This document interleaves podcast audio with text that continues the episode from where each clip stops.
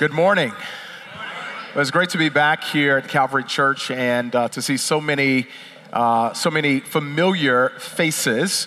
And um, I uh, was, again, as Tom mentioned, I was here for several years, and um, and it was uh, by far uh, a trans, one of my most transformative experiences as God reached into my own heart to, um, to, to change me, change my thinking. And not only that, but to move me in ministry um, where I, I, I, simply would not have done it uh, on my own. We'll talk a little bit more about that later, but it's just great to be back here at Calvary Church uh, to see uh, to see old friends.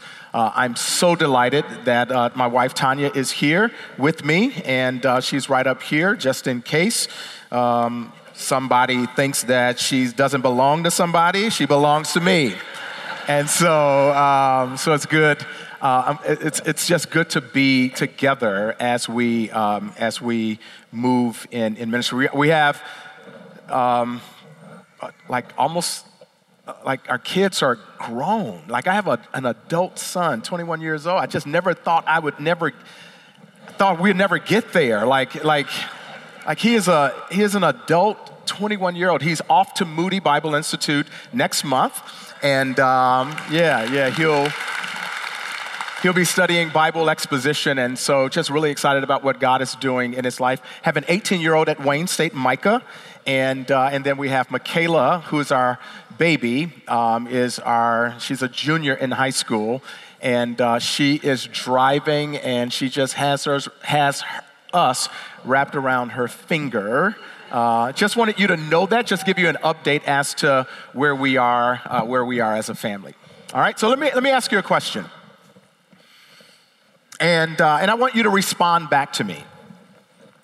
All right, so, so uh, who's, who, who's, um, we're, we're gonna ask the question who's the GOAT? The GOAT is the greatest of all times, all right? Who's the GOAT, LeBron James or Michael Jordan? Yeah, this is much better than the last crowd, all right? Like there's like, feels like a fight is about to break out, all right? All right, that's good. Uh, how about this one? Uh, the greatest, greatest movie, uh, Gone with the Wind, Lord of the Rings.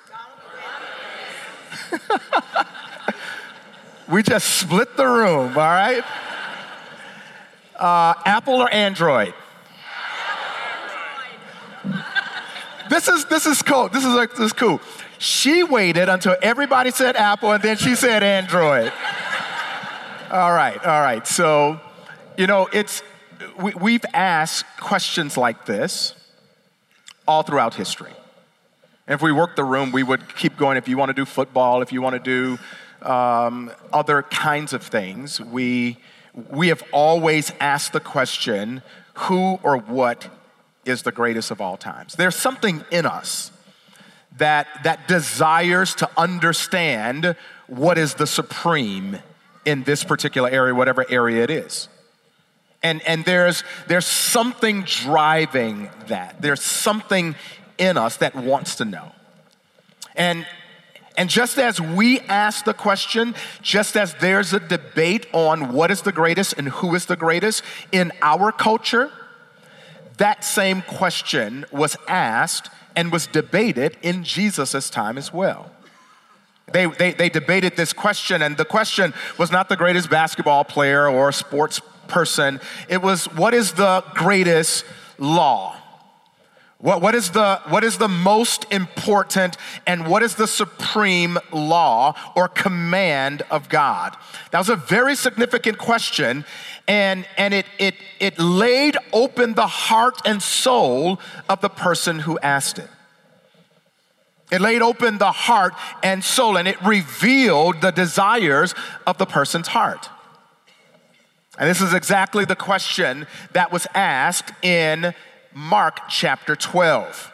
So if you have a copy of the scriptures, turn with me to Mark chapter 12, and we're going to look at verse number 28 verse number 20 starting at verse number 28 the if you are if you don't have a bible there are bibles in the back of the the seats. You can pick up a bible and um, and we'll look at um, page 824 if you are very very new to the bible So, you have been going through the book of Mark, and over the last several weeks, you have seen Jesus is on his way, his last, the last week of his life.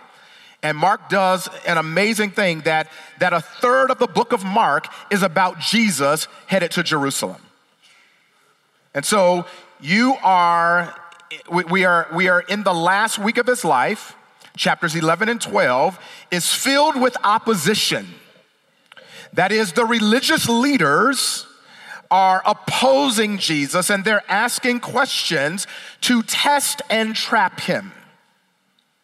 So you've gone through and you've had the question about, um, the, about taxes. And Jesus answers the question. Last week, you heard Tom talk about the, the, how the Sadducees ask questions about levirate marriage and whose wife would she be after seven times. And Jesus says, Well, since you asked the question, let me teach you a little bit about heaven. Let me teach you a little bit about the resurrection. You, you're proving that you don't understand the, the scriptures and you're proving that you don't understand the power of God. And so now Jesus ask, is asked a, the last question before he goes on the offensive next week when he asks about David and Messiah. And so, so Jesus uh, is, is posed this question in verse number 28. And this is what it, this is what it says. One of the teachers of the law, now when we say one of the teachers of the law, we're talking about a scribe. And the scribe was either, a, could be a Sadducee or a Pharisee. Matthew tells us that he's a Pharisee. And so, one of the teachers of the law, one of the scribes, and they were called scribes or interpreters of the law or lawyers, not in the legal sense, lawyers, but in the Bible interpretation, Torah interpretation sense, lawyers. So, one of the teachers of the law came and heard them debating. That is, heard Jesus debating with all of the Herodians and the Pharisees, but in the immediate context, heard him debating with the Sadducees. That is, just he just finished talking to, t- talking to them about resurrection and marriage.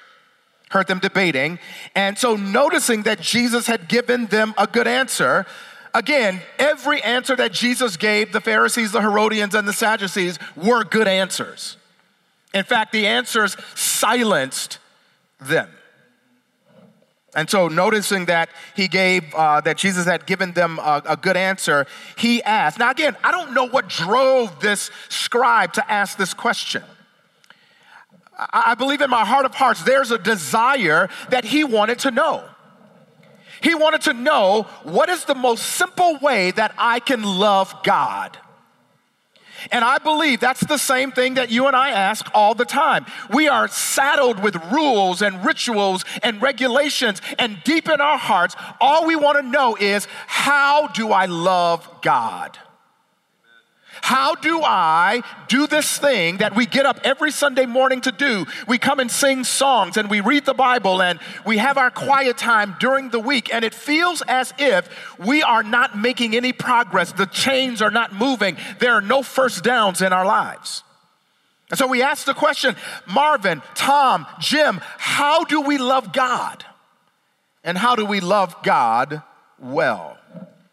And he asked this question he asked, Of all the commandments, now this is Mark's audience and the audience that's listening to this man ask this question would have understood exactly what he was talking about. When he says, Of all the commandments, he's not talking about the Ten Commandments, he is talking about uh, what they had isolated, rabbis had isolated 613 commandments that was, um, that, that was strewn throughout Torah, the first five books of the Bible.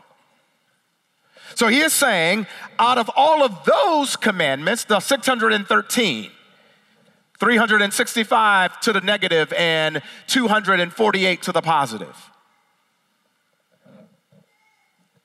Out of all those commandments, which is the most important? Which is the greatest? Now, what Jesus is, what, what this man is asking, what this man is he's, he's asking a very, very significant question. This is a debate that was happening throughout this culture. They wanted to be able to whittle down all 613 commandments because there's no way you could keep all 613. So give me the basics. Give me what it takes to love God and and and and be okay. So out of all can you can you take all 613 and tell me at least one or two that would help me know how to worship and love God? So now, when he says the most important, he is talking about, uh, he is not saying that there are some that are important and some that are not important. What he's actually saying is, can you tell me which ones, which one is the most weighty? Which one, if we don't do it, there are dire consequences? This is, the, this is what he's asking. Even more so, what he's asking, he's asking Jesus to declare himself. Because in Matthew chapter 5, verse 19, Jesus says, the person who actually does these commands and actually teaches other to do them, that person will be great in the kingdom. The person who does not do these commands, all of the commands, and teaches others not to do them, that, will, that person will be the least in the kingdom. And so, what this man is asking Jesus to do, declare yourself. Tell me who you are. Tell me what you're asking. Tell me what your teaching is. It says, out of all the commands, which is the most important? Which is the most important? This is, again, this is a, again, a significant, significant question that this man is asking that I think all of us are asking as well. And so Jesus responds. He wastes no time in responding to the man. He says the most important one, the weighty one, the goat, the greatest one of all times, the most important one, Jesus answered, is this. And now, what Jesus does, he actually goes back and he quotes the Shema, which is a, um, a confession, a faith confession that every Jewish person would have quoted in the morning and in the evening. He says, Hear O Israel. And this is Deuteronomy. This is Deuteronomy chapter 6, verses 4 and 5. Hear, O Israel, the Lord our God is one, and you shall love the Lord your God with all your heart, and with all your soul, and with all your strength. Now, this confession, this, this confession, uh, the Shema, hear, O Israel, the Lord our God is one this would have been significant for Mark's audience. Why? Because Mark's audience was a mainly Gentile audience saved out of polytheism, saved out of worshiping many gods. And so Jesus declares to this man, I want you to go back to the basics. You learned this as a child. You quote this every day when you wake up and when you go back. But I'm starting there. I'm starting with the very basic that God is one God. God is God alone. God is master and sovereign over the entire universe. Now, this would have been significant because in a Greco Roman world, uh, the people in Mark's audience would have immediately thought about what the Greco Romans, the Greco Roman ideology. The Greco Roman ideology was this if you wanted to take, for instance, well, in the Greco Roman ideology, there were many gods and gods for every domain. So if you wanted to take a sea voyage, you would want Neptune on your boat and by your side because Neptune was the god of the sea. If you wanted to make a speech like I'm doing now, uh, on the Greek side, you would call on Hermes, and on the Latin side, you would call on Mercury because they were the gods of communication. If you were about to go to war, on the Greek side, you would call on Zeus, and on the Latin side, you would call on Jupiter because you would want those gods by your side. They were certain gods for certain domains. And what Jesus is telling this man, this scribe, and what Mark is in essence telling his audience about Jesus, there, or telling uh, his audience about God, there is but one God. God is not some, some uh, weak God over a narrow domain. God owns the domain, He created the domain. He is the God of the universe, He is the sovereign God, He is the master literally over everything.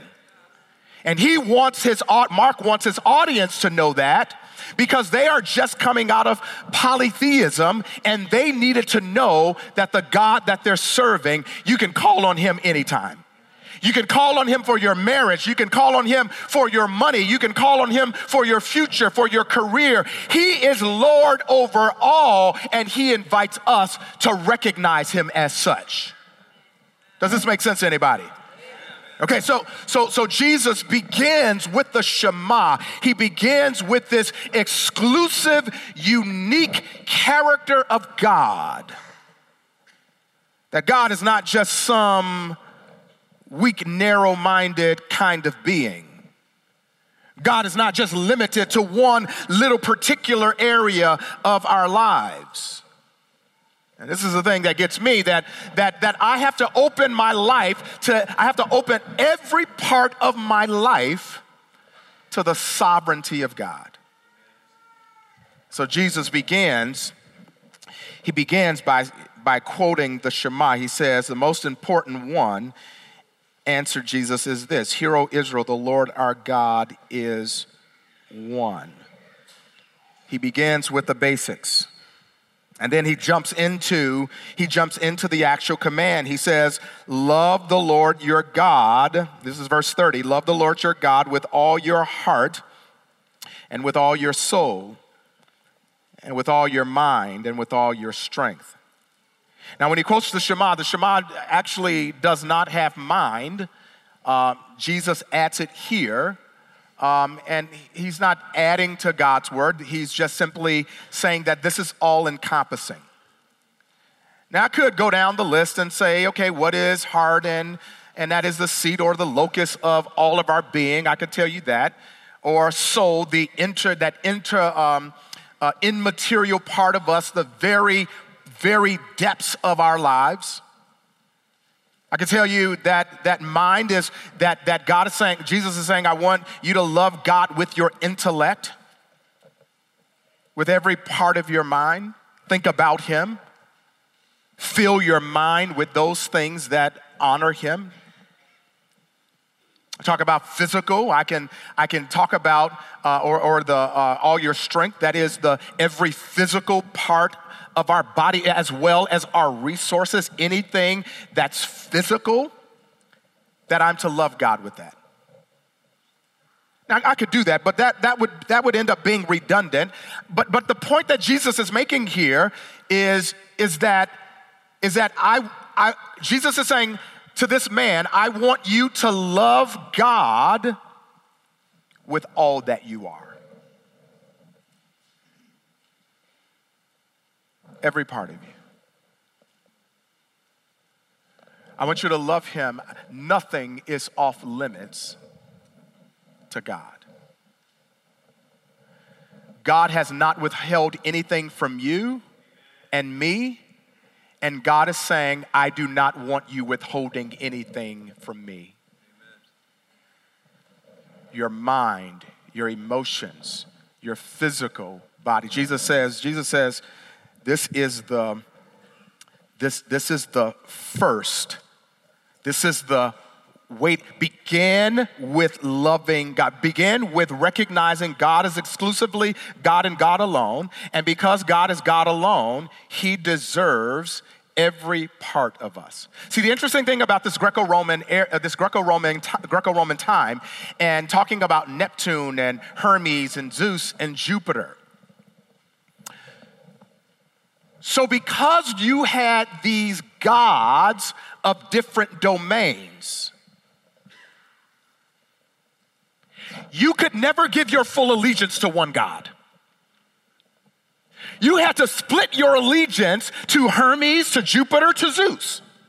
You could never ever love just one God. And so the fact that Jesus says he goes back to the very basics that God is one God and he is one God and one God alone. And now you don't have to split your allegiance to all of these other gods. You have one God. Now this God wants every part of you. You can now give it to him. You can give him your heart. You can give him your intellect. You can give him your emotions. You can give him your body. You don't have to split duty between gods.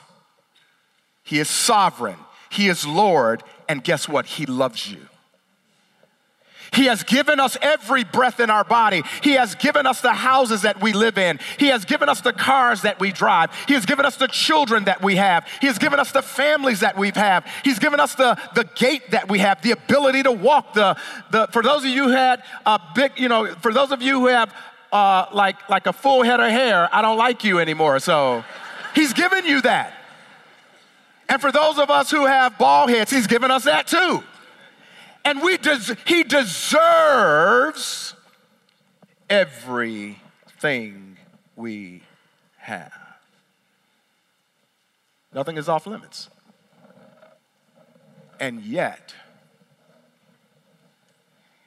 at the core of our lives, we are polytheists.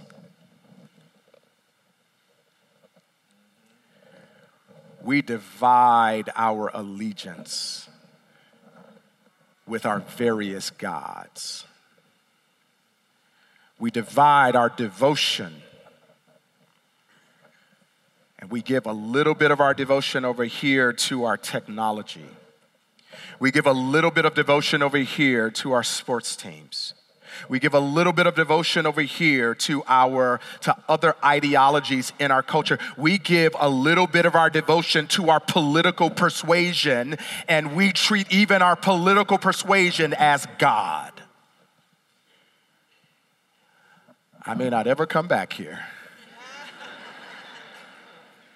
And yet, at our core, we say we love God and God is one and He deserves every part of us, and yet we split duty with the other gods in our culture. Does this make sense to anybody? Is anybody feeling uncomfortable right now? Okay, good. So it says, Love the Lord your God with all your heart, with all your soul, with all your mind, with all your strength. I love the way one pastor put it. And I want to share these questions with you. Um, so, so when we talk about loving God, we're talking about having Him as our prized relationship, our most cherished relationship, the one who we pour out our affections for. And again, you, we're not talking about mere emotional, we're not talking about uh, emotionalism. Emotions are involved. We're not talking about emotionalism. We're not even talking about volitionism. Like I, like I don't want to love God, but the Bible tells me I gotta love God, so I gotta love God. I just I'm gonna muster up and I'm gonna I'm gonna I'm gonna pull up my bootstraps and and and I'm gonna I'm gonna sing this song to him, but I don't I don't really want to sing this song to him. In fact, there are some people people right now, your volition, your will has you here today. You just got up and said, I'm gonna push through this tiredness, I'm gonna push through this fatigue, and I'm gonna push through this long service. And I don't even know this cat who is preaching today. And I'm gonna push through it, and I'm gonna show up, and I'm gonna check the box, and I want people to see that I'm here. And Jesus said, No, that's not what I'm talking about. We're not talking about loving God with all that you are out of emotion and volition. Jesus is actually talking about something more. This is what Pastor Sam Storms he points out a beautiful analogy about how a man loves his spouse, his wife. And he gives insight for how we can begin to wrap our minds around loving God. Here's the first question Is the Lord the all consuming passion of my life? Do I have a deep, intense, and abiding affection for the Lord? Am I loyal to my God with an exclusive love? That I have but one wife, and she's sitting right there. And I'm exclusively hers, she's exclusively mine. There are no others. And I think we have to constantly ask ourselves, we have to constantly take inventory are there other gods that's vying for my affection? Do I resist or even oppose anything that seeks to do my Lord harm? Now, I'll tell you, I'll tell you straight up. If anybody or anything tries to harm my wife, you got to answer to me. And, and if you touch her, like in Jesus' name, I will lay hands on you. no, I'm just saying, you know, that, that's, that's, this, this is, this is, this is part of what it means that we fiercely fight for the reputation of our God. Says, here's another question Am I zealous to do with grace defend my Lord's name and honor? Here's another one that gets me Do I enjoy spending time with the Lord? Do I do things that please Him and increase my joy while being with Him? Do I brag on my Lord to others? I think that's a really, really significant question because what we talk about most is what we love most. Because Jesus says, out of the abundance of the heart, what? The mouth speaks. So if the if Jesus, if, if, if our Lord is flooding our hearts, it will eventually show up in what we talk about. And here's another question that is Do I tell my Lord that I love him? And these are questions, again, shaping our mind and our thinking. Do I talk with my Lord as much as I can? Now, I want you to know that this is not, we don't do these things to love God. We don't do these things to get God to love us. We do these things because we are first loved by Him. And out of that relationship, flows this kind of re- this kind of relationship to him this kind of love to him this kind of questioning and evaluation and inventory am i spending time with him? Do i tell god that i love him? One of the things that how we can how, how we can begin to activate love in our uh, the, the, at least the, the feeling of love in our minds and our hearts i would take a, a, a few minutes just to begin to write down who God is and who He has been to you. In the many years that you've walked with Him, every now and then we have to become historical and begin to remember how God has kept us, how God saved us, how much God has opened up His heart to us, how God has given us these little, little things to remind us that I see you, that I love you, that you're mine. I had a situation, I uh, went on a retreat, uh, just little things, on a retreat, a men's retreat a couple of weeks ago. And um, one of the things that they, they did, they, they love to give gifts, about 60 men. They loved the, the, the leaders of this place, love to give gifts. And so in the middle of a, a presentation or whatever, they'd say, hey, I got a gift to give. And so one of the guys, stood up, and again, I wasn't Pastor Marvin, I was just Marvin. He stood up and said, Hey, I want to give a gift. So he walks over to me and he gives me a $2 bill. Gives me a $2 bill and said, Hey, this is, I just want you to know, and, and there's a little sign on it that says Royal Oak. I think it was either, um, I think it was either a golf club or a casino. Let's go with golf club, all right? So, uh, golf club. So, so he gives me the, the he gives me the, the, the $2, $2, $2 bill and says, God sees you as a royal oak, and I just want you to understand that God loves you. Little did he know that I've been collecting $2 bills for the better part of my life. And in that moment, that $2 bill was like, yes, that's cool that, that, I, got the, that I got the $2 bill. I was $2 richer, right? But, but the real big thing was I could hear God saying, Marvin, I see you. I see you.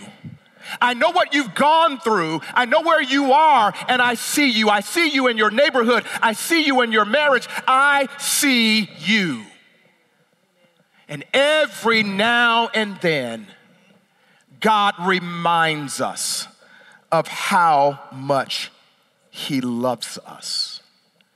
And He says, I'm drawing you in to obey me, and I'm drawing you in to love me like I love you. So, Jesus tells this man, Love the Lord your God with all your heart, with all your soul, and with all your mind, and with all your strength. Love him with your very, your very being. So if you're if you're taking notes, and just to give you an idea where we are, so the first the first one is love God supremely. Love God supremely. For who he is, love God for who he is and love God with all we are. Love God with all we are, with all we are. Now Jesus goes on.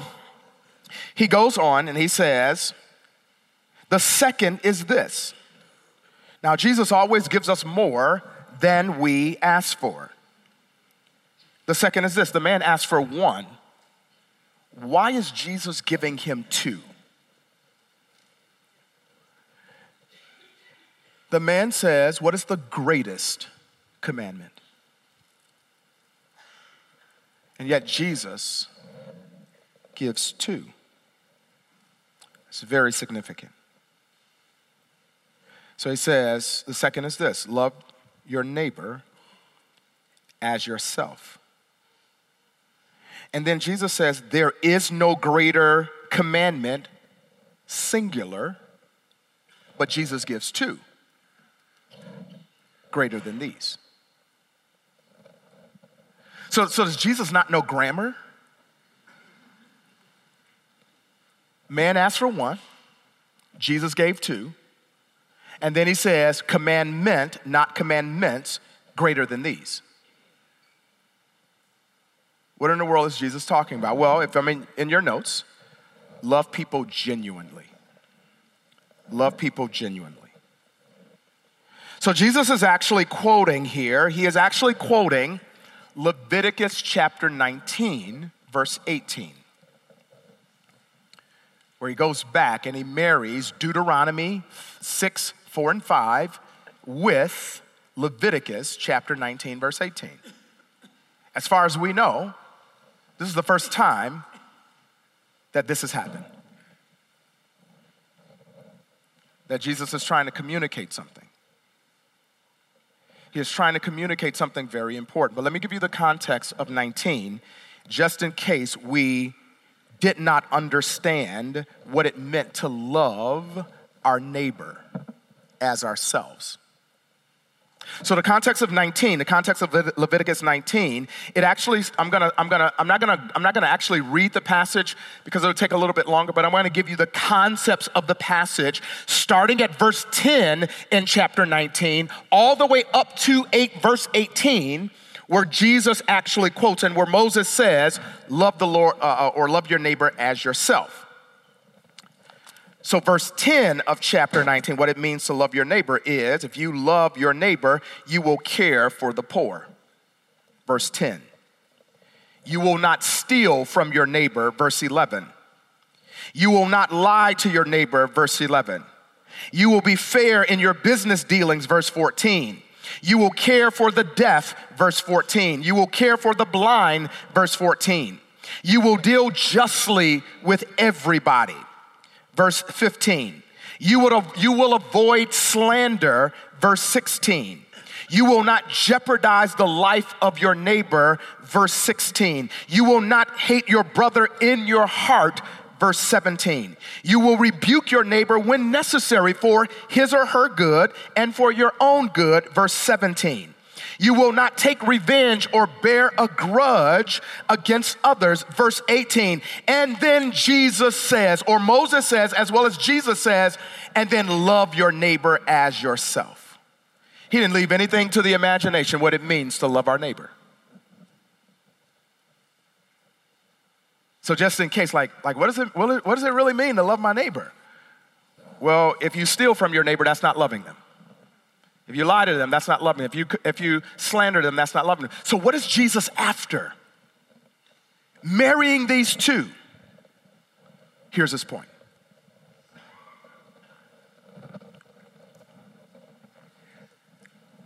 Loving God expresses itself in loving others. At its core, to show and prove that we are loving God, there will always be a demonstration of my love for other people. So, in your notes, to love God is to love people. And to love people, to love people means all people not just my people. So Jesus is saying the two are married. That if you love God, it will show up in the way you love his image bearers. And the way you love his image bearers will reveal how much you and I love God. Does this make sense?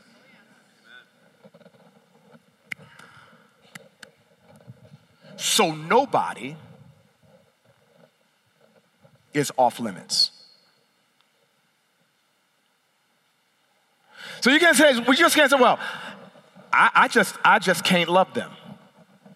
I'm sorry, I just, Marvin, I just can't love them. I just, I look at them and what they've done to me, I simply cannot love them. Well, now we have to go back to the very beginning. God is one. He's not just a domain over people you and I like. He is actually Lord over every image bearer, and everybody doesn't know it yet. And God says, if you love me, I am going to empower you to love other people, even the ones who are most unlovable. So let me ask a question. What are your relationships presently revealing what you think about God?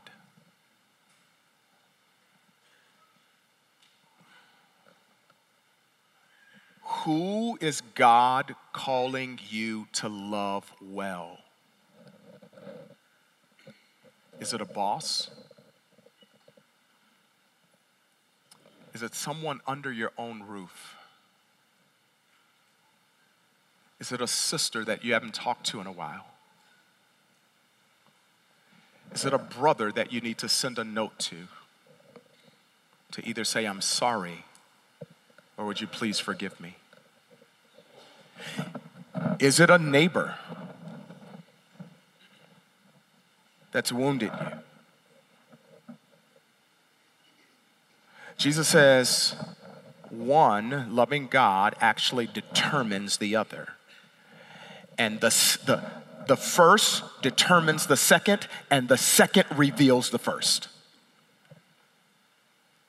So we had a, we, had a, we have a lady at our church who um, we, we're going through a, um, a, a class uh, it's, it's a transformation class. A, we call it the freedom class. And it deals with the junk in our lives. It deals with unforgiveness. It deals with anger. It deals with shame. It deals with a lot of those kinds of things. And what does it look like to know our identity in Christ? And, and as we know our identity in Christ, we will live and act a certain way. We will, we will reveal our love for, for, for other people. And so, this one woman, um, she attends our church, and then she has a neighbor who just started attending our church. This woman over here has been angry and bitter against this woman for I don't know how many years. So this woman goes through the class and she is now set free. She is experiencing Holy Spirit inspired transformation in her life.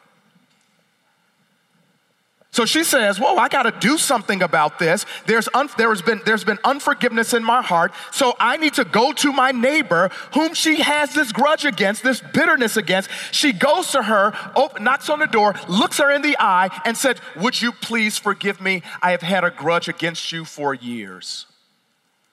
And I've been angry with you and I've hated you. So would you please forgive me? Now, the woman is standing at the door, like, Who in the world is this? Because she is so different. And so the woman who opens the door is so attracted to the transformation that this other woman has experienced. She says, I have to come to the church where this is taking place. And so this woman over here comes to the comes to our church and she comes to the class and she reveals this on the first night. Like there's not a dry eye in the room because this woman is taking seriously loving my neighbor, not just my people. And she's taking it seriously so much so, she actually goes and says, I'm sorry. So the question that I have to ask you is like, who is that person? Now, I stand on this platform as an individual that where God has done work in my own heart. Eight or nine years ago, or, or a little bit, um, 14 years ago, God asked me, Marvin, do you love me? I said, absolutely, God, I love you. Well, well, then you need to, I, I want you to plant a church. So no, I'm not doing that. So, so, so again, I, I, want you to plant a church. Do you, do you love me? I say, yeah, I, I, I do love you. All right, so I want you to go to first, before you plant a church, I want you to go to Calvary Church and I want you to serve there for three years. You mean to tell me, like, like the Calvary Church on the Beltline with all those white people? Yeah, that's the one. That's the one I'm talking about. It's not very many of them around here, right? That's the one. Because what I'm gonna do, I, am gonna break you of you saying that you love me and love, and you, you love me, but you will love others just the ones you wanna love. And so while I was here, God broke some stuff in me. He broke prejudice and racism in me.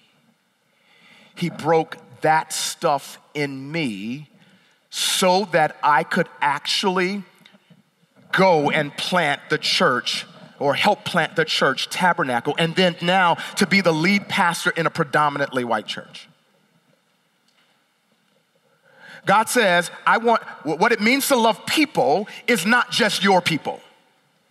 Because I wanted to plant a church. I wanted to plant a black, I wanted to plant a church full of black people. That's what I wanted because black people, I, I want, black people need the gospel. Black people need to know how to be discipled. I, I, that's what I wanted to do. And God says, if I'm the master of every domain, if I am sovereign of every domain, will you give me this area as well? So the question is, are you just loving your people? The ones who are 50 and 60, the ones who are white, the ones who are in the same socioeconomic background as you are. Are you just loving your people or are you loving God's people? Whoever God calls to be neighbor. So, so Jesus goes on and he finishes this up. So this this scribe says, Well said, teacher. The man replied, You are right in saying that God is one and there is no other but Him. Uh, to love Him with all your heart and with all your understanding and with all your strength. And to love your neighbor as yourself is more important than all burnt offerings. Now, this is very interesting that he adds this. He gives Jesus a compliment. Said, Man, you're a good teacher. Wow, you are a great teacher. I'm quite sure Jesus is saying, yeah, you, yeah, thank you. thank, thank you. I, I, like, like I know that. Like I'm God. He didn't, he didn't really say that, but I'm just saying. I'm quite sure he's thinking that. Give, pays him a compliment. What this man adds is very important. He says, more important than all burnt offerings and sacrifice. You know where he's saying this? You already, actually already know this. He's actually saying this in the courts of the temple. All of the opposition that you've been learning about is taking place in the courts and in the, in the temple. And he says this in front of Pharisees and Sadducees and Herodians, and probably his other scribal friends. He is actually saying that Jesus, what you just said, your relationship with God and your relationship with people is more important than all the rituals and duty, religious rituals and duties in the world.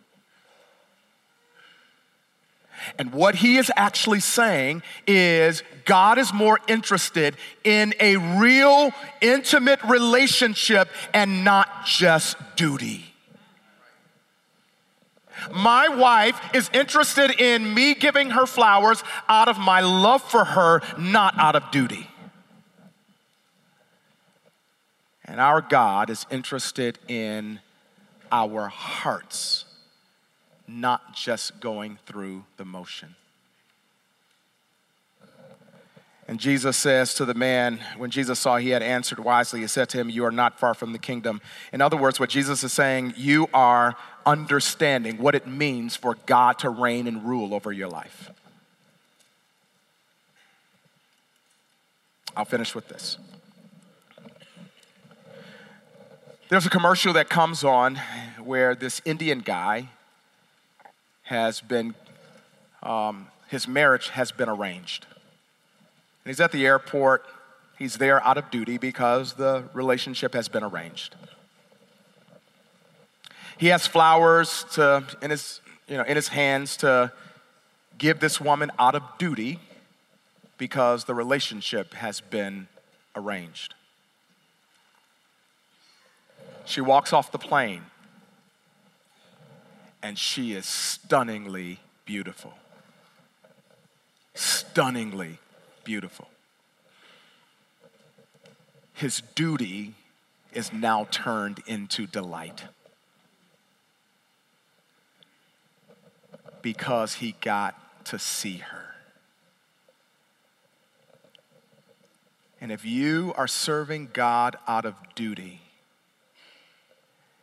and if you are singing out of duty and doing your quiet time out of duty and serving in, in ministries out of duty, it's time that we go back and we look at his beauty we take a look at who he is and his majesty and his power and his love and his mercy and his ability, his righteousness and holiness. And, and it is demonstrated on the cross when Jesus dies. That is the beauty of our Father. So when you feel like you're doing it out of duty, go back to the moment. Take a look at the cross. Take a look at the blood pouring down. Take a look at the fact that that that God died for us so that our sins might be forgiven, so that we might have a relationship. And when we see His beauty, we will serve Him out of love.